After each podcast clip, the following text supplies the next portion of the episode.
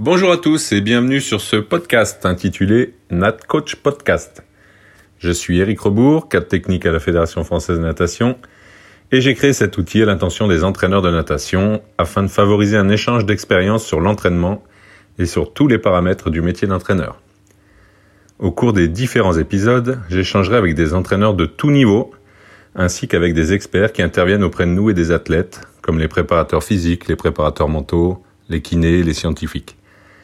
J'espère que ce podcast aidera vos réflexions sur votre action et vous donnera l'envie de creuser un peu plus. Bon podcast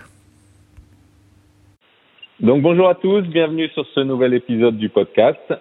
Aujourd'hui, direction Marseille avec euh, Julien Jacquet, donc euh, un des entraîneurs du Cercle des nageurs de Marseille. Bonjour Julien. Bonjour Eric.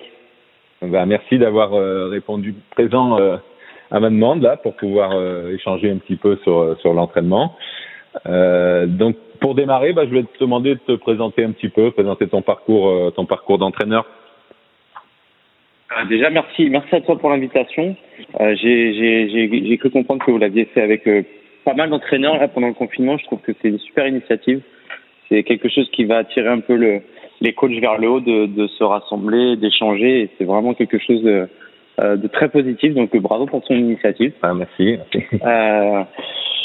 Au sujet de mon parcours, bah, c'est assez, assez, classique. Hein. J'ai nagé un petit peu quand j'étais plus jeune, euh, dans le, en banlieue parisienne, dans le petit club de Bois-Colombes.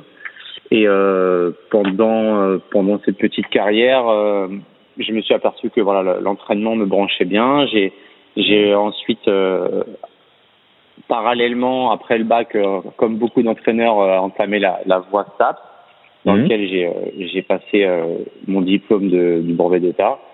J'ai fait euh, un DUG à Nanterre, puis euh, une licence entraînement à Descartes, Paris Descartes, et puis j'ai terminé euh, une, un master d'entraînement et de préparation physique à, à l'INSEP à l'époque.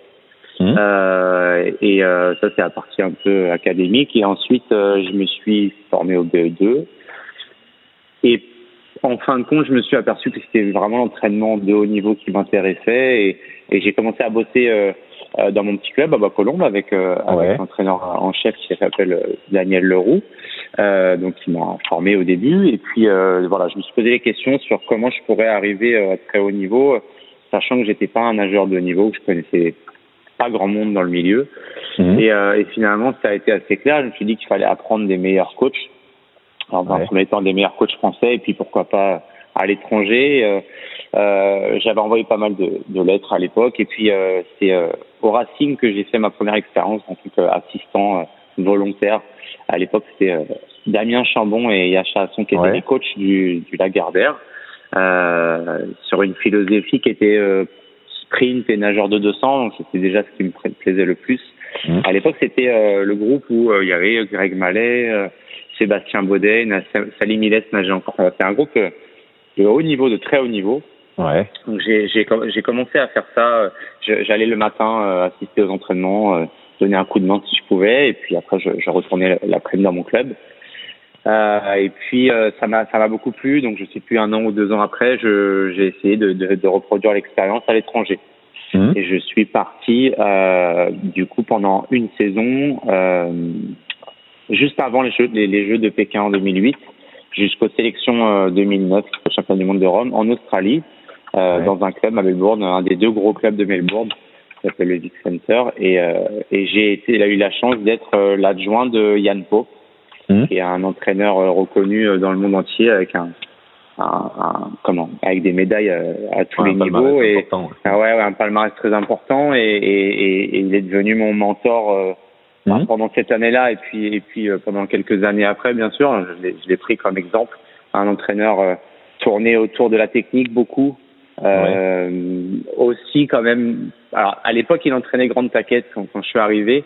Mais, euh, donc, il, en fait, dans, dans ces clubs-là, ils ont ils ont l'habitude de, de, traiter du 50 au 1500 dans leur groupe. Ils sont des groupes assez vastes. Mais euh, c'est vrai que là où j'ai beaucoup appris, c'est notamment sur la partie technique et la partie euh, puissance, vitesse, sur sur l'entraînement de, de, ce style de nageur. Mmh. Euh, et puis, euh, je suis voilà, j'ai fait cette année-là que je retirais de ces deux expériences en France et, au, et en Australie, euh, au contact de ces coachs, c'était que euh, arriver à un certain niveau, finalement, peu importe les, les contenus euh, d'entraînement, on passait rapidement dans, dans du management, dans du management de personnes et, et que cette partie-là prenait une place bien plus importante euh, que finalement la, la vérité de, du contenu d'entraînement. Euh, mhm. et ça, c'est ce qui m'a beaucoup plu et ça m'a ça m'a donné envie un peu d'aller plus loin. Et, et voilà, donc euh, je, je, suis devenu entraîneur comme ça. Ensuite, j'ai entraîné pendant trois ans un, club euh, en, dans, dans l'Oise qui s'appelait euh, Jean Villers. Euh, très bon club formateur avec des, des, des, jeunes nageurs euh, bosseurs talentueux. notamment, j'ai eu le, le, jeune brasseur Quentin Calais à l'époque qui était qui était un, un, bon bon brasseur, un bon brasseur de 200 mètres, 200 mètres, et son frère jumeau Nathan. Mmh. Euh, donc voilà, donc euh, ça s'est passé comme ça. Et puis je suis arrivé euh, à Marseille les, en septembre 2012, donc juste après Londres. D'abord la première année en tant qu'entraîneur du pôle espoir. Ouais. Et, et, assistant du groupe élite, et puis dès la seconde année avec l'élite. Voilà. Ok. Tu peux prendre mon parcours. D'accord.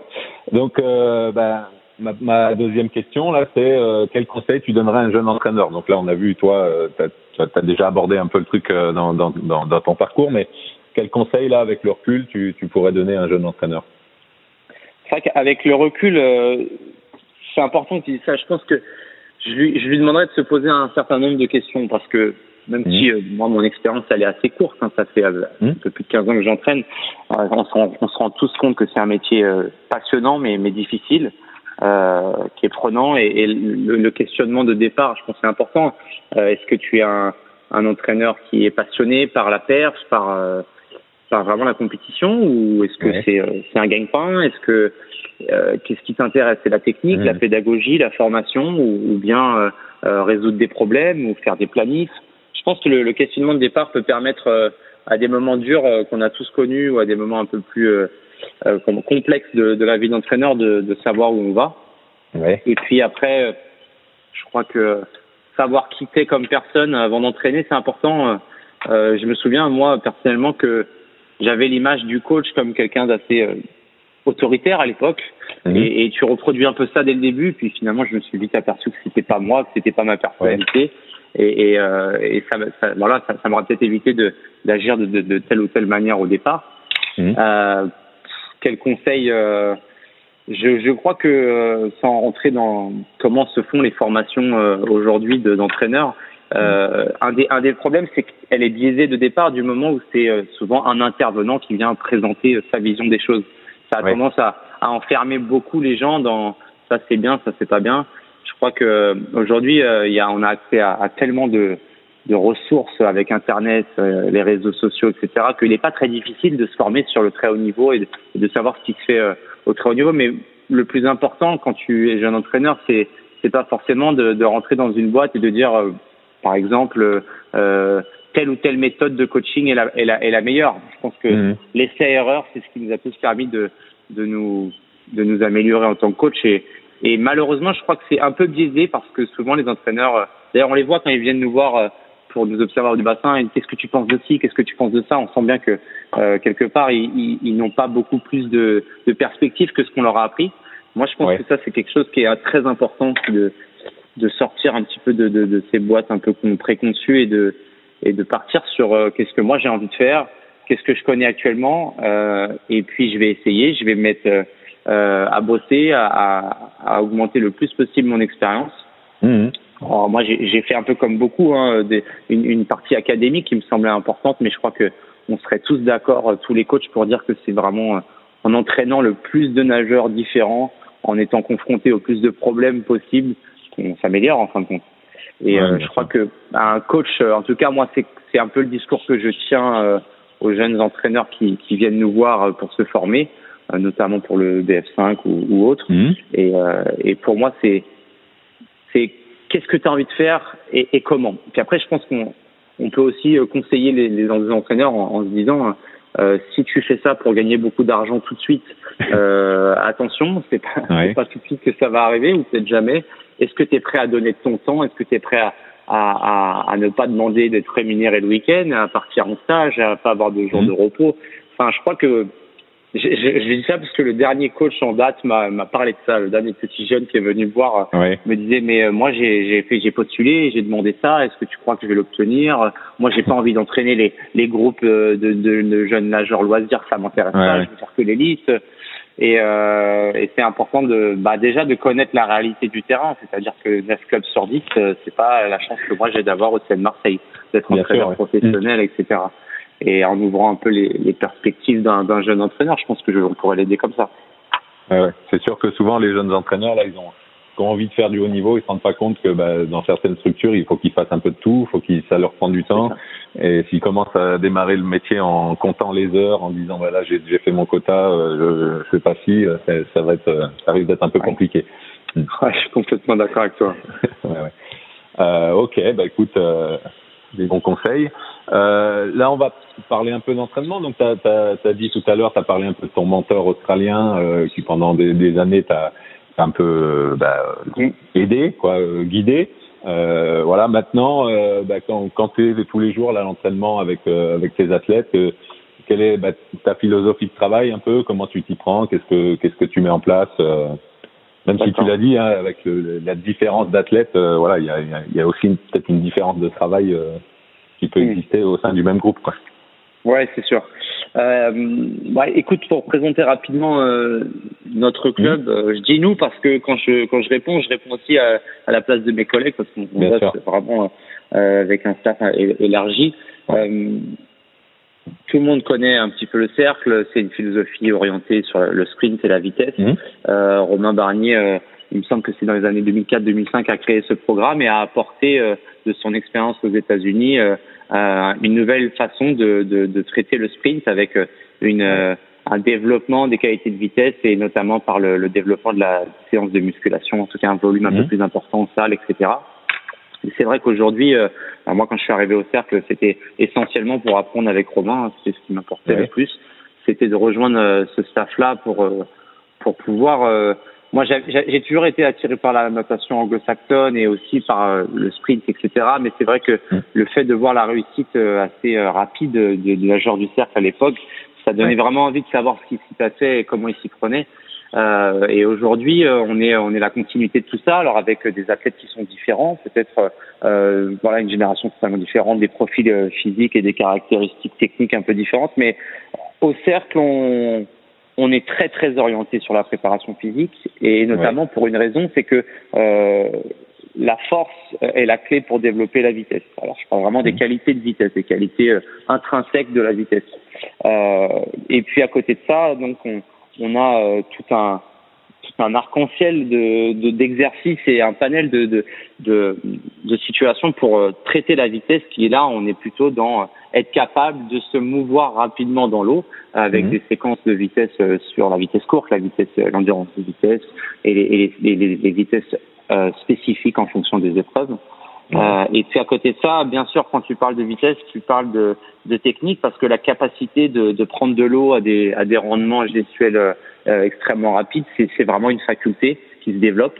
Donc, mhm. euh, on, traite aussi beaucoup la, la, la, la, partie technique de la vitesse. Donc, je reviendrai un peu là-dessus après. Euh, et puis, bien sûr, après, on a parallèlement euh, tenir son épreuve, la partie fitness, euh, être capable de, de tenir la, la, partie endurance, la fin de son épreuve, ou tout simplement la partie est-ce que je suis capable de m'entraîner sur un, une, une, une, année ou un cycle et répéter de la qualité au quotidien? Ouais, ouais. Et, et ça, euh, pour en avoir discuté avec toi il y a quelques jours, euh, euh, effectivement, nous, on utilise la, méthode polarisée. Euh, mmh. on, on, travaille depuis quasiment bah, deux Olympiades avec avec Yann Olbrecht, qui est un physiologiste de renom et qui qui fait le testing pour nous sur le polarisé. Voilà. Et, et une dernière chose, tu me demandais quels sont un peu les contenus d'entraînement. on parle de nageurs adultes, de nageurs professionnels. Euh, la relation avec l'athlète, elle est, elle est différente. Euh, on doit un petit peu plus prendre en compte, enfin beaucoup plus prendre en compte euh, ce que veut l'athlète, qui est l'athlète euh, et ses états d'âme entre guillemets. Donc il y, a, toute la partie euh, coaching, mentoring et, et, aussi préparation mentale. On, on a aussi deux préparateurs mentaux qui travaillent avec nous pour pour essayer d'aider cette partie-là, pour les rendre entraînables dans le sens où on veut qu'ils acceptent la critique et le feedback, mais qu'en même temps, euh, on n'écrase pas leur personnalité ou leurs envies, etc. Ce qui fait que mmh, la motivation, euh, la motivation d'un athlète, euh, elle est, elle est pas constante, mais il est important mmh. de, de trouver dans le quotidien une forme de régularité de, de l'état d'esprit, parce que sinon, les régularités amènent souvent à, à la contre-perte. Donc, donc voilà. Euh, est-ce que euh, est-ce que tu veux que je rentre un petit peu plus en détail sur la vitesse par exemple Ouais, ou, ouais, euh, ouais, ouais, ouais, Pour, pour euh, voilà pour, un, mm. un, jeune coach, tu m'as dit que c'était un peu la, la cible. Mm. en fait, on, on, a au cercle un, un, une, une, espèce de semaine type qui comprend trois séances de force le lundi, le mercredi et le vendredi, mm. qui en fonction des périodes sont développer la force pure ou bien euh, le rapprocher de la puissance, donc rajouter la, la, notion de vitesse dans, dans la force. Euh, et à côté de ça, on a un petit peu tout au long de l'année, euh, euh on va traiter la vitesse un petit peu tout le temps, euh, notamment la vitesse à lactique, 0 à 7 secondes, parce que c'est un, un moyen de transférer les, les acquisitions de force d'un point de vue neuromusculaire, d'un point de vue tout simplement mécanique. être mmh. capable d'avoir de la force, c'est bien savoir s'en servir, euh, c'est ce qu'on cherche. Euh, et puis, euh, on va traiter la vitesse dans toutes ses formes. on va traiter la vitesse donc de, de, la plus courte à la plus longue. On va essayer de travailler aussi sur des amplitudes différentes, euh, sur des fréquences ou des tempos de course ou au-dessus de la course ou en dessous de la course. Euh, avec résistance, on utilise souvent bon, tout le matériel que tout le monde a, dont tout le monde a accès, mais on a aussi euh, une utilisation assez euh, fréquente des power racks, des power power pour euh, pour nager contre résistance, les, les élastiques, etc. On, on, traite vraiment tous les tous les secteurs de la vitesse comme ça. Ça c'est quelque chose qu'on fait absolument tout le temps. Et puis au fur et à mesure de la saison, euh, comme tout le monde, dans un premier temps, on essaye de les rendre, euh, de, de, de, développer leurs conditions physiques. Donc ça, ça prend du temps. Donc on cumule la vitesse courte et, et, la, et le développement de ces conditions physiques. Et puis dans une seconde partie, une dernière partie, on va vraiment s'attarder à la vitesse spécifique. Alors pour un nageur de 50, un nageur de 100 et de 200, c'est ça pas le même sens, mais mhm. on va euh, on va peut-être euh, demander à l'athlète de travailler sur des volumes moins importants en salle pour qu'il ait une disponibilité à travailler de manière intense dans l'eau. Euh, et, et, dans l'eau, on va aller vers des choses classiques, hein, des, des, efforts euh, soit alactiques, soit lactiques, soit on va aller parfois jusqu'au jusqu'à la puissance aérobie mais lié à, quand même aux, aux caractéristiques des sprinteurs. Ça ressemblera mmh. pas à une puissance aérobie d'un nageur 400 par exemple. Et, euh, et, le, et le schéma de la vitesse chez nous, il est voilà, il est, il est constant. On, parle de pyramide parfois pour la vitesse ou de pyramide inversée. Chez nous, mmh. il est à vrai dire, euh, il est permanent. Et après, on va effectivement euh, intercaler là-dedans euh, le besoin de, la, de, de, construire la condition physique et, et enfin euh, le besoin de faire émerger l'état de forme. Et tout ça, donc, on va, on va jouer avec euh, le volume, l'intensité, les phases de récupération, etc. Hmm. Et je rajouterai un dernier, une dernière chose, c'est que, euh, notamment parce que ce sont des athlètes souvent euh, hommes comme femmes assez musculeux, euh, qui, qui arrivent à engager beaucoup de leur, leur potentiel physique à chaque séance et sur pendant chaque semaine. Un dernier facteur, mais que tout le monde fait, mais nous on a on a on accentue beaucoup là-dessus, c'est le facteur de récupération et de prévention. Euh, mhm. Ça, c'est quelque chose euh, dans lequel je crois qu'on s'améliore encore. Autant euh, le programme de vitesse et de force, il existe depuis longtemps à Marseille, mais on, on, avec les études qui sortent et avec euh, tous les pépins physiques qu'on a eus, on, on s'améliore chaque année là-dedans. Et c'est vrai que notamment le, des phases de récupération dans la semaine et entre les semaines, euh, c'est quelque chose qu'on fait de manière systématique. Par exemple, que nous, on développe, on travaille pas plus que deux semaines avant de donner une semaine de régénération. On, ne dépasse jamais ça, par exemple. Jamais, de, jamais plus de deux semaines. On fait des cycles de 2-1, ouais, voilà.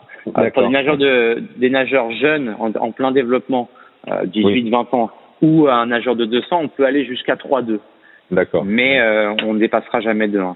Euh, et puis voilà, il y a toute la partie euh, prophylaxie, mobilité, mmh. euh, récupération bain chaud, bain froid, euh, mmh. nutrition. C'est quelque chose, bah, tous les entraîneurs euh, actuels se battent pour ça. C'est c'est pas acquis encore dans la culture des, des nageurs. Euh, On, on, c'est souvent une, une lutte hein, pour faire comprendre que c'est aussi important, que l'entraînement. En fin de compte, que la somme de entraînement plus récupération fait la perf. Mais euh, c'est mhm. vrai qu'on insiste beaucoup là-dessus euh, chez nous à Marseille. L'entraînement fait partie, la, la, la, récupération fait partie de l'entraînement. Exactement, exactement. Il n'y aura de gain que si c'est l'un plus l'autre. Ouais, Un nageur épuisé, il tendance à rarement performer. Bien sûr. Et vous utilisez la variabilité de la fréquence cardiaque ou des choses comme ça pour voir un peu l'état de forme ou Exactement. Alors euh, la, la, variabilité cardiaque, c'est la, la EHRV. Oui, le HRV. Ouais, c'est ça. Euh, oui, oui, effectivement. Alors euh, plein de plein de garde-fous entre guillemets. On, on, on, les teste euh, le plus possible. Alors c'est vrai que on, on, a la chance d'avoir Robin Plat qui nous hmm. aide sur le HRV. Donc trois fois par semaine. Alors deux fois obligatoire et une troisième le mercredi lundi, donc ça fait lundi, mercredi et samedi matin, euh, hmm. il y a un contrôle HRV. Euh, les, les, les, les tests dont je parler tout à l'heure, les tests physiologiques, en plus de donner euh, vraiment des, des réponses sur la l'individualisation des contenus, euh, mhm. permet aussi euh, justement de ne pas aller euh, trop loin dans le développement. Euh, mhm. On a beaucoup, bah, d'ailleurs, beaucoup de, de, collègues que tu as interviewés ont fait les tests, donc il faut aussi pas parler, mais on s'aperçoit souvent qu'on en demande trop à certains, mhm. peut-être pas assez pour d'autres, et que en demander trop, ça fait souvent tout exploser plutôt construire. Et euh, ça, c'est vrai que c'est un, énorme, euh, il y a un énorme avantage pour nous d'avoir ça. Euh, on a essayé aussi les euh, les questionnaires, euh, les questionnaires. voilà, de, de, par rapport à la, à la perception de l'RPE, mmh. voilà exactement, merci. Mmh. Les perceptions des athlètes, que ce soit en préparation physique ou bien de leur fatigue en fonction des séances, etc. Euh, on, on, a fait ça pendant un temps, c'est dur à traiter. Euh, Et puis c'est tellement subjectif que finalement notre œil et notre observation, plus le HRV, plus d'autres choses, permettaient de, de, de s'en écarter. Euh, et puis, euh, en, en garde-fou, euh, le meilleur, c'est d'arriver à avoir un échange euh, honnête avec l'athlète. Vraiment, je pense que c'est ça la clé. C'est pas, c'est pas simple. Hein. C'est pas simple. avec certains, parce que dans les deux cas, avec un athlète qui est extrêmement, j'allais dire, qui, qui, qui, qui, est demandeur vraiment, qui, qui pour lui travailler dur, c'est la seule clé de réussir. Euh, Il peut éventuellement, quand il se sent pas bien, te raconter que tout va bien et puis finalement ouais, après il y a une tendinite et, il y a une chute des pertes et inversement on en, on en connaît tous des athlètes qui qui s'écoutent un peu plus qui, qui écoutent beaucoup leurs sensations et qui euh, voilà le, au moindre moindre signe d'inconfort euh, ils auraient envie d'arrêter. Euh, mais après je pense qu'avec l'expérience avec la connaissance de nos athlètes on arrive à à, à trouver juste milieu. Mais c'est vrai que quelque part l'échange et savoir ce qu'il y a dans la tête et le corps de la tête c'est c'est essentiel hein, pour, pour, mm. pour trouver ça. Bien sûr. Oui. Mm. Et il y a, y a un, un, point qui est important, je pense, au, au cercle. Bon, après, tu l'as dit, il y a les réseaux sociaux, il y a tout ça, on arrive à observer. Alors, moi, je vous suis aussi sur, sur les réseaux sociaux. Euh, il y a un point qui me semble important, et on le voit en compétition aussi, c'est la, c'est la dynamique de groupe. Et euh, sur les réseaux sociaux, là, on s'aperçoit que bah, tout ce que tu disais tout à l'heure, un peu le travail de vitesse sur des, des, des, des petits des petits de vitesse de 0 à 7 par exemple euh, où, vous travaillez beaucoup avec des, des notions de, de groupe de challenge de, de choses comme ça c'est vrai que c'est hmm. c'est euh, c'est quelque chose qui euh, qui est important euh, dans notre euh, dans notre philosophie de programme vraiment d'un point de hmm. vue général ouais. on, on, tourne beaucoup autour de ça et on construit nos effectifs en fonction de ça c'est-à-dire qu'on choisit hmm. la personne en fonction de sa capacité à, à amener un plus à notre effectif ou pas euh, après, euh, d'un point de vue euh, des contenus d'entraînement, c'est vrai que on va jouer un maximum là-dessus. Et d'ailleurs, pour être franc, c'est un des seuls rendez-vous communs de tous nos programmes, parce qu'on parlait d'individualisation. Il nous arrive d'avoir ça fait mal à la tête des fois d'avoir 7 huit entraînements euh, décalés euh, euh, entre Mélanie ou qui nage du 50 ou Anna qui nage du 50 et qui fait pas la même chose ou, voilà, mmh. quand Florent est là ça, ça, peut vraiment devenir complexe et, et, la, notion de vitesse elle est importante pour tout le monde. Donc ça nous permet de la traiter en groupe et effectivement de, de, de, de challenger les athlètes sur euh, simplement j'ai envie de gagner et, et, et on, on, on, on crée de l'émulation autour de ça euh, parce qu'il faut savoir quand même que la, faire des, des 15 mètres, euh, ça ne peut avoir de sens que si on est 100% engagé dedans. C'est vrai pour une série aéro, mais on parle vraiment mm. là de transmission nerveuse au muscle. Euh, Quelqu'un qui est euh, qui est pas focus au moment de faire son 15 mètres, euh, il peut en faire 100, ça n'amènera pas grand-chose en termes mm. d'adaptation. Et c'est mm. vrai que chez nous, euh, là, le moment de vitesse, c'est quelque chose que tout le monde aime faire. en plus il y a quelque chose à gagner ou quelqu'un à battre et, Ouais, ouais. et ça a tendance à, à nous permettre d'avoir des, des bons résultats dans, dans ce domaine quoi. Ouais, ouais, c'est sûr. Écoute. Eh ben, écoute, merci beaucoup, Julien. C'était, Pas de souci, avec plaisir. c'était top. Et, et, euh, bah, je te remercie encore. Et C'était puis, plus euh, court que ce que tu m'avais dit, désolé. Ouais, non, mais il n'y a pas de souci. Hein. euh, Le, le- le contenu était bien présent, donc euh, je pense que ça va plaire à- aux auditeurs. Donc, euh, bah, je te remercie beaucoup. Merci Et puis, bah, beaucoup. Et puis, À bah, je te souhaite euh, une bonne reprise. À bientôt. C'est gentil, au revoir. Si vous avez des questions sur ce podcast, n'hésitez pas à aller sur la page Facebook Nat Coach Podcast. À bientôt pour un nouveau podcast.